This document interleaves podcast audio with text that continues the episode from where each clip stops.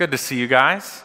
Second week in a row. Um, I always really enjoy getting to do two weeks in a row, and I, I, have this bad habit now that I've done it a couple times. Is I always just pick too big of a, a, a passage, and then I basically teach both sermons twice because they're always super connected. Um, and that kind of happened again with the passage of Romans that we're in. So if you remember last week, we were talking about Romans 2 17 through 29. As you can see, we're going to go back over verses 25 to 29 because I think they're really important to transition us into the beginning of chapter 3 um, as we're getting closer and closer um, to a much more exciting um, part of the book of Romans.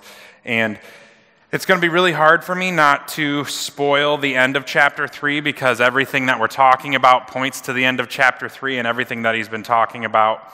The first two chapters of this book all point to the end of chapter 3. Um, so just stick with me on that. But we're going to go back a little, and then we're going to move forward into chapter 3. So let's pray. God, thank you for today. Thank you that your word is good. We thank you that you are faithful. We thank you that our whole lives you have been faithful. You have been so, so good. And when we felt like you weren't good, your goodness was coming after us. You were doing everything you could to show how good you are to us. And we praise you for that. Open up our hearts. Help us to be changed by your word today. We love you and we pray this in Jesus' name. Amen. Um, so, yesterday was Sarah and I's, I don't believe in month anniversaries. Um, but our daughter turned two months old, so that's kind of a big deal because she should be sleeping through the night and she's not. So I'm, it's a big deal to me.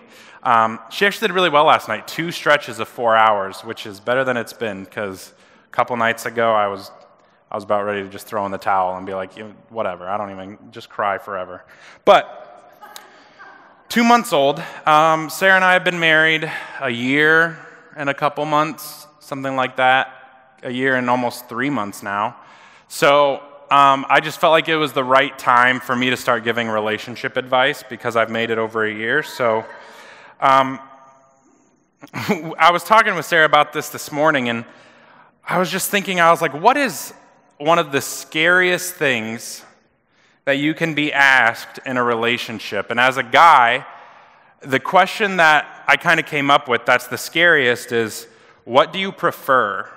Or which do you prefer? Which sounds like it's not that big of a deal. It's like she's asking you what you like. Um, but anytime I've been asked that question, it's actually really, really scary and really, really dangerous um, because there isn't a right answer. The, so here's a clue. The, the easiest way to answer this question is to ask it right back and go, well, which do you prefer? And then, if you're lucky, she just wanted to tell you what she preferred, and then you can agree with it. But sometimes she goes, No, I want to know what you think. I want to know which one you like best. I want to know what you prefer, which is horrible. And then the absolute, the absolute worst answer that she can give you when you ask the question back is, I know which I prefer. I want to know what you think. Because at that point, then you know there's a right answer and a really, really wrong answer. So we were talking about this this morning, and Sarah was doing her hair, and I was like, that's the one. That's the question. Because Sarah colors her hair every so often, and um, when I met her in 2010, her hair was dark and super curly. Uh, now it's usually blonde.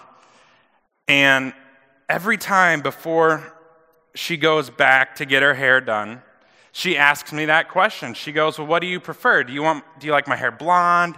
Do you like it brunette? But now, this even complicates it more. It's not just either or. Now there's a third option because sometimes her hairdresser does really blonde. I call it very blonde. I don't think that's probably the proper thing. But it's basic, it's not platinum, but it's like all blonde. Like there's no roots whatsoever. Like it's all blonde. So there's all blonde, then there's blonde with some, it's kind of like highlights. And then there's brunette. So that's like, and then there's really levels of brunette too, but I'm not even going to get into that this morning. This is all what I've learned in a year, so that's, I feel like that's impressive. So she asked me that question. She's like, Well, which do you prefer? And I was like, I love them all. But that's not the right answer because she wants a choice. And I'm like, the dangerous part here is as soon as you pick one, you automatically hate everything else she's ever done that isn't what you just said. So you have to tread so carefully and like and yet you can't. So if i were to say for example i was like well i like it when it's like blonde highlights you know not too blonde not too dark. She goes oh so you hated it dark. And i was like well no i didn't hate it dark. I i liked it dark. I just you, you asked which i liked better. And she's like well if you like that better that means you hate the other. And i was like well that's not necessarily true. Um, because there, there's levels. It's like one's a 10, one's an 8, one's a 7. And she's like, oh, there's a 7. And you're like, oh, shoot, I should have never used numbers. And and you kind of get stuck in this thing where you're going, I said one thing, I said, I like it this way. And what she heard is, I hated it that way. and that can happen. And eventually we talk through it, and she knows she's kind of being silly, and she's like, I like it better that way too. And I'm like, oh, good, I got the right answer. Perfect. And, uh, and then we're all happy, and she comes home. And luckily, she always tells me when she gets her hair done, so I don't have to like guess and be like, oh, did you get your hair? I always know. So that's easy, because I can go, oh, it looks great. And, um, I bring that up because we looked at verses 25 through 29. It's a lot about circumcision, so it has nothing to do with hair, and we're not going to relate that to anything. But I, I, I, look at it now in the context of, of the beginning of chapter 3 and what I see happening with Paul. And in this passage, he's talking to the Israelite people, the Jewish people. And it's a serious miscommunication because Paul is saying one thing and the Jews are hearing something totally different. And it's a little similar to that idea of like, which do you prefer? Well, I, I prefer this. Oh, so you hate this? It's like, no, I didn't say that. I, I said I like this. So it's kind of that idea of going, Paul is trying to communicate something, and the Jews go, oh, well, this is what I heard. You hate us, blah, blah, blah. So we're going to go through this, and we're going to look at verses 25 through 29 again. So open your Bibles up to Romans chapter 2, verse 25. I like it. So we're going to go through this real quick because we broke it down last week, and I just kind of want to highlight it for those of you who weren't here and those of you who were, just a quick reminder. So it says, the Jewish ceremony of circumcision has value only if you obey God's law. But if you don't obey God's law, you are no better off than an uncircumcised Gentile. And if the Gentiles obey God's law, won't God declare them to be his own people? In fact, uncircumcised Gentiles who keep God's law will condemn you Jews who are circumcised and possess God's law, but don't obey it. So there's already a lot packed in there. Verse 28 For you are not a true Jew, this is where it gets a little personal, just because you were born of Jewish parents or because you have gone through the ceremony of circumcision. No. A true Jew is one whose heart is right with God. And true circumcision is not merely obeying the letter of the law, rather, it is a change of heart produced by the Spirit. And a person with a changed heart seeks praise from God not from people. So, this is a big passage. It's a big topic. We talked about it a lot last week. And I just want to highlight what Paul, kind of a synopsis of what these four verses are saying. And I think what Paul's getting at is he's going, there's an inward change from the Holy Spirit that needs to happen in your life for you to belong to God and to belong to God's family. Now, an outward change of circumcision, uh, uh, trying to modify your behavior, trying to act good enough, will not suffice because uh, the change of heart is only produced by the Holy Spirit. That's what it says. The letter of the law isn't important. It's not important that you get circumcised. What's important is that you are obeying God's law. What's important is that you're living your life in a way that's produced and changed by the Holy Spirit. And I talked about this in the ESV. It says um, in verse 25, right at the beginning, it says, But if you don't obey God's law, you are no better off than a circumcised Gentile. And if the Gentiles obey God's law, won't God declare them to be his own people? So, in the ESV, it, it, there's a phrase and it says, Your circumcision becomes uncircumcision. So, the very thing that you think identifies you as belonging to God is actually the very thing that identifies you that you don't belong to God. So, as long as you are trying to accomplish being good enough on your own, you're only proving that you're not good enough on your own. So, that's what Paul's trying to say.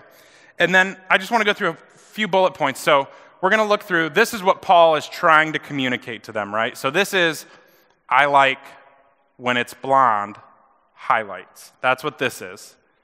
You misunderstand God's plan. Let me help you understand. Your behavior modification is worthless without inward change. Only the Holy Spirit can change you. Your heart is what makes you right with God, not your behavior. This seems pretty good. It's pretty simple. When I read 25 through 29, it's very straightforward that this is what Paul is trying to say. He's like, let me help you understand that you can't do this on your own. You need Jesus. But this is what the Jewish people hear. You've been wrong your whole life. Everything you've sacrificed means nothing.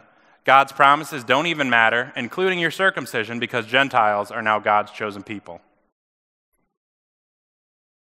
So, this passage is supposed to be encouraging. It's supposed to go, hey, you don't have to do this on your own. You don't have to go through all these rituals if you'll just let God change your heart. And what the Jewish people are hearing is, you suck, you've never been right, you've wasted your whole life doing things that don't matter, and now God loves other people more than you. Now, is that what Paul said? No. But that's what they heard. Because he's kind of turning their entire lives upside down. Everything that their lives have been based on, the law, their understanding of God's law and religion, is kind of getting shattered by saying, it's not what you do that makes you belong to God, it's who you let Him make you become. And Paul is trying to communicate the gospel. He's trying to give them a picture of something they understand, going, you understand circumcision. You understand that means you belong to God's family. But what I'm telling you is that that's just an outward thing. You have to belong to God in your heart. And that can only be done by the Holy Spirit. So, really, Paul is trying to lighten the burden and go, you don't have to do this on your own. And what the Jewish people think he's doing is saying, you stink and everything you do and have ever done is worthless. So now, this is when we transition to chapter 3, because in chapter 3, these first eight verses, Paul is very aware of his audience. And I do appreciate this because he kind of, this is a letter, this isn't a conversation, but he writes it in a way that really feels like a conversation. Um, for people like me that overthink everything, I have conversations with people in my head before I ever speak to them because I go through every possible thing that they could say and what I'm going to say to it. And Paul is doing that here, so it kind of helps me identify with him because he's starting chapter 3 going, okay, I know what I just said, and I'm pretty sure I know what you heard. So I'm going to help you understand more clearly what I was trying to say, not necessarily what I think you might have heard. So now we're in chapter 3, verses 1 and 2. This is what it says. Paul's asking this question, going, This is probably what you're thinking. He goes, Then what's the advantage of being a Jew? Is there any value in the ceremony of circumcision? Because those are probably the questions they're asking. They're going, then, then why are we even called God's chosen people? Why did God ever make promises to Abraham and Moses and give us the law if it was all worthless? What's even what's the point? What's the advantage? Why did we ever get circumcised? Why did God tell us to do that if it doesn't matter? And Paul goes, Yes, there are great benefits. And he only tackles one because at the end of chapter 3, he tackles all the rest in one passage. And he goes, First of all, the Jews were entrusted with the whole revelation of God. And some other translations and, and different things, it says the oracles of God. So it's talking about the Abrahamic covenant, the Mosaic law, that messianic promise, the, the promise that God is going to rescue his people. He entrusted the Jews with that. Now, I think the word entrust is really interesting because it, it isn't just like he gave it to you. Like it's not a gift, right? Because you, on your birthday, you'll get a gift. You go, oh, this is great. I love this. This is for me. It's, you know, it's a celebration of your life or whatever else you're getting a gift for. And he doesn't say that he gave them the revelation of God or the teachings of God or the oracles of God. It says he entrusted him. So I looked up the definition of entrust, and this is what it says to charge or invest with a trust or responsibility. Now I put invest and responsibility in italics because I think they're very, very important to our understanding of what Paul is trying to say here. Is he's going, God didn't just tell you and reveal himself to you so that you could be special and privileged. He trusted, he invested the revelation of himself to the Jewish people so that it would create a responsibility on their part to then share that with others. Because when you make an investment, you're actually doing it. An investment is something kind of active, right? If you invest money, you're expecting it to make more money. If you invest time, you're expecting there to be a dividend that's paid. So that's what God's saying. He's going, I didn't just give you something to keep and be like, man, I feel really good about this. This is a great gift that God gave us. He helped us understand Him. Because that's what the law is there for. God gave the Jewish people the law so that they would understand who He was and understand His character and be able to have a relationship with Him. And so, they have a responsibility to share this revelation of God. And it's like I was saying last week, I think we, instead of trying to be Paul and going, hey, we can really help people understand this, I think we have to look at ourselves from the perspective of the Jewish people because that's, that's who I relate to the most is I'm the one who isn't always faithful with that investment. I'm not always faithful with the responsibility of making sure people understand the character of God. Remember, last week we read that verse in verses 17 through 24 that we didn't get to again today. And it says that the Gentiles, unbelievers, blaspheme the name of God because of you. So, what Paul's saying is the fact that you're not representing the truth about God correctly is making other people believe false things about God. Now, when I think about investments, I often think about Matthew 25. And I actually, I think it was definitely God's timing. I was reading this, I was reading through Matthew in my devotionals, and I came across this chapter yesterday.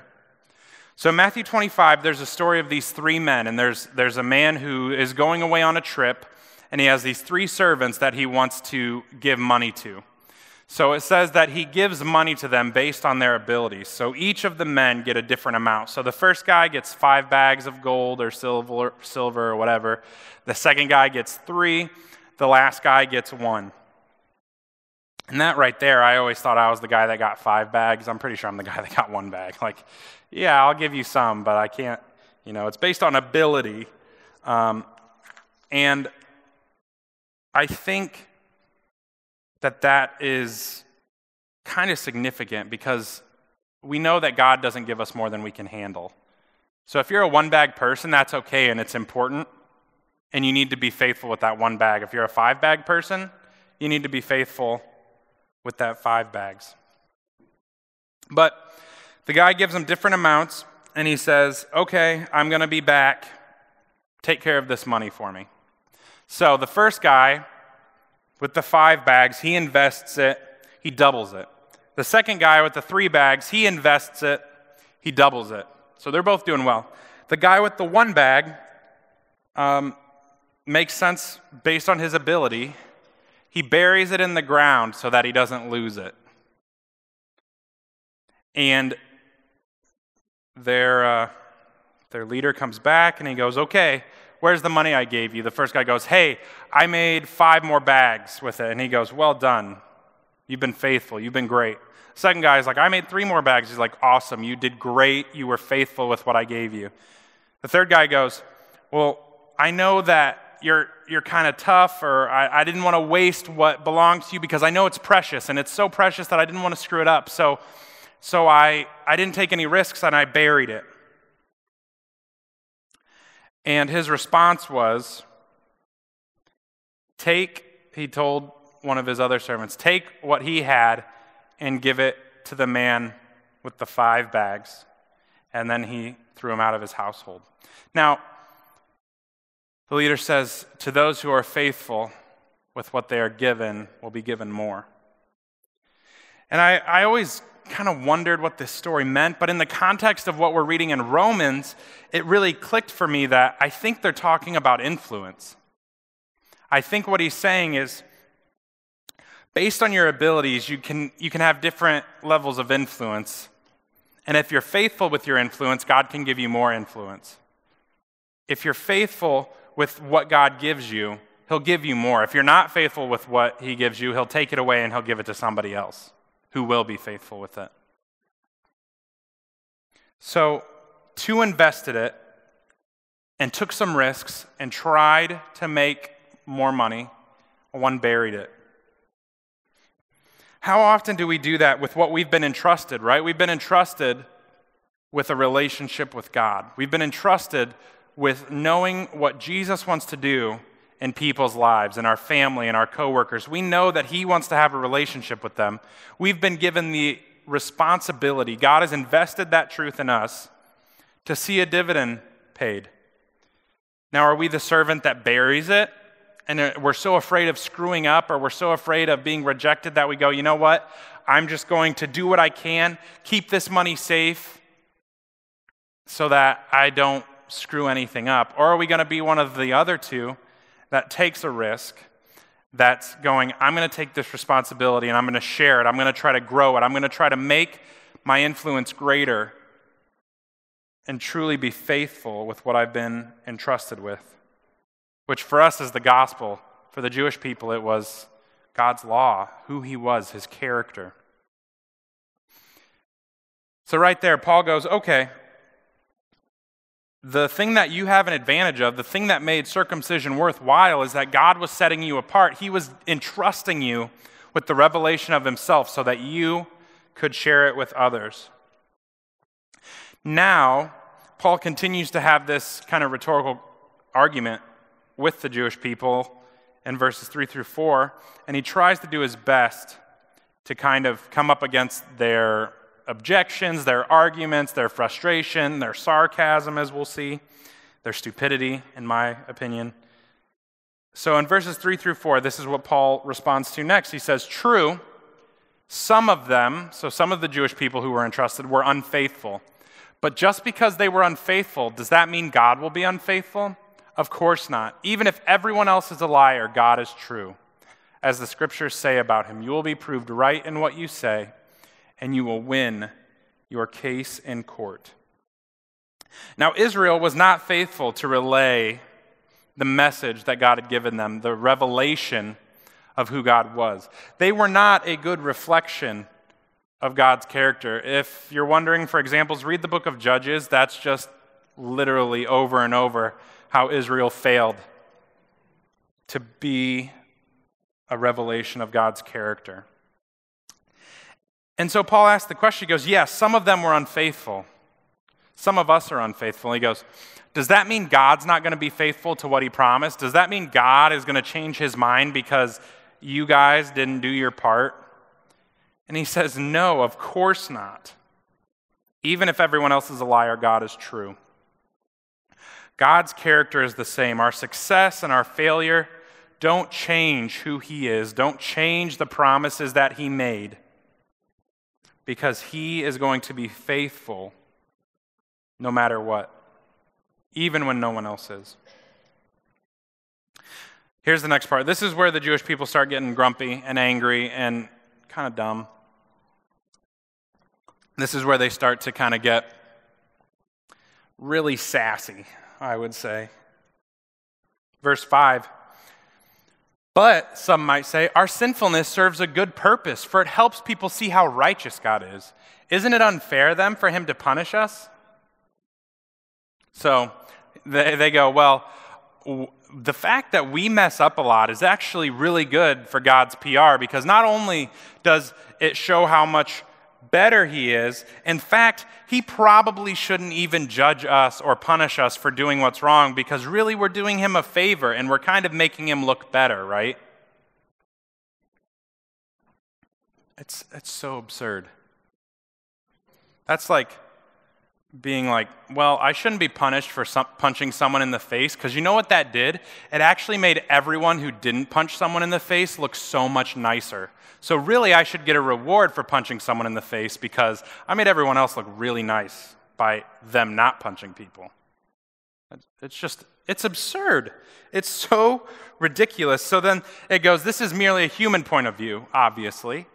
Of course not. If God were not entirely fair, how would he be qualified to judge the world? So they're going, God shouldn't judge us because us screwing up is really helping him look better. And Paul's going, if he didn't judge justly, if he wasn't completely holy, completely just, if he wasn't completely righteous, then he wouldn't even be qualified to judge the people that you think are evil, right? So if God's going to let some people off the hook for doing what's wrong, he has to let everyone off the hook. And that's not who God's character is. God's character is He wants the best for people. He is the one who is going to separate those who have been obedient, those who have not been obedient, those who know Christ, those who haven't. He's the one who will judge on the final day. And so, absurdity number one the Jews say God can't punish or judge our sin because it helps people see how great He is. We're doing Him a favor. He should thank us, not judge us. And that's, that's just so absurd. But sometimes I feel like we kind of get that mentality every once in a while too. And it's not that we really believe that, it's that we're frustrated. Because that's the, the, Jewish people didn't really believe this. They know it's not true, but they're just so frustrated. They're like, well, if we stink so much, maybe God should thank us for stinking so much because He's so great. That's kind of the tone that I, I'm picking up on here. And Paul is calm and he just goes, God can't call what is sin good because if he isn't completely just, he's not qualified to judge the entire world. Here is the next part, verses 7 and 8. This is where we're going to end for today, and then we're going to pick up next week in verse 9. But some might still argue, because they're dumb, how can God condemn me as a sinner if my dishonesty highlights his truthfulness and brings him more glory? And some people even slander us by claiming that we say, the more we sin, the better it is. Those who say such things deserve to be condemned. At this point, with absurdity number two, the Jewish people are saying, uh, but me being dishonest probably isn't even a sin. So now they're going, well, if he has to punish sin, then me lying probably isn't a sin at all because it's actually highlighting how truthful God is, as we've talked about. So actually, it's not even a sin because it makes God look good. and this time, Paul's like, I love it because Paul is just so done with them. He doesn't even come up with like a real counter argument. He just goes, those who say that stuff deserve to be condemned. Like, if you're going to have that attitude, you kind of deserve what's coming to you. If you're going to be that annoyed and frustrated and sarcastic and, and, and hostile, then you're going to kind of get what's coming to you. Now, we look through all this, and this is really all a setup for the rest of chapter 3. In the next section, in verses 9 through 20, Paul kind of closes this argument that we've been reading about in chapters 1 and 2. He goes, you know, he talked about how we all are on that list of sins, all on that list of people that have exchanged God's truth for a lie.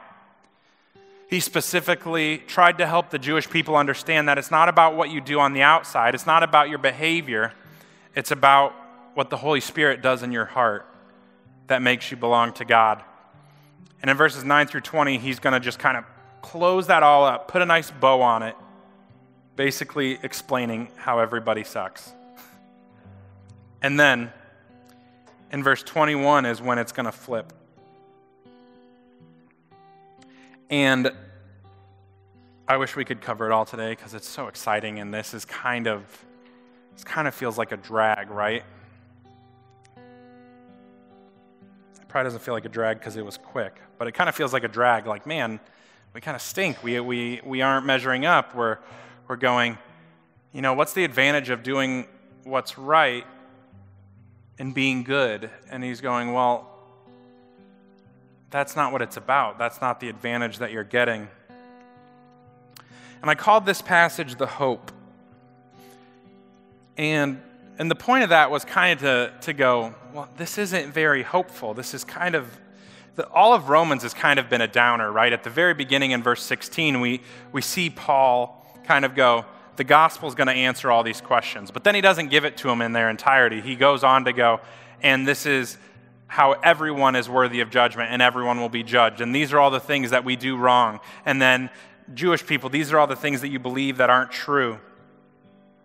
So, where is the hope? And I promise it's coming in chapter 3. But in this passage, I just, I kind of read it and I was like, man, this is kind of a downer. And I was like, where is the hope? And I think Paul does a great job of setting this foundation that he kind of bums everybody out about our own attempts to be right with God. But if we look at verses 3 and the beginning of verse 4, he says this True.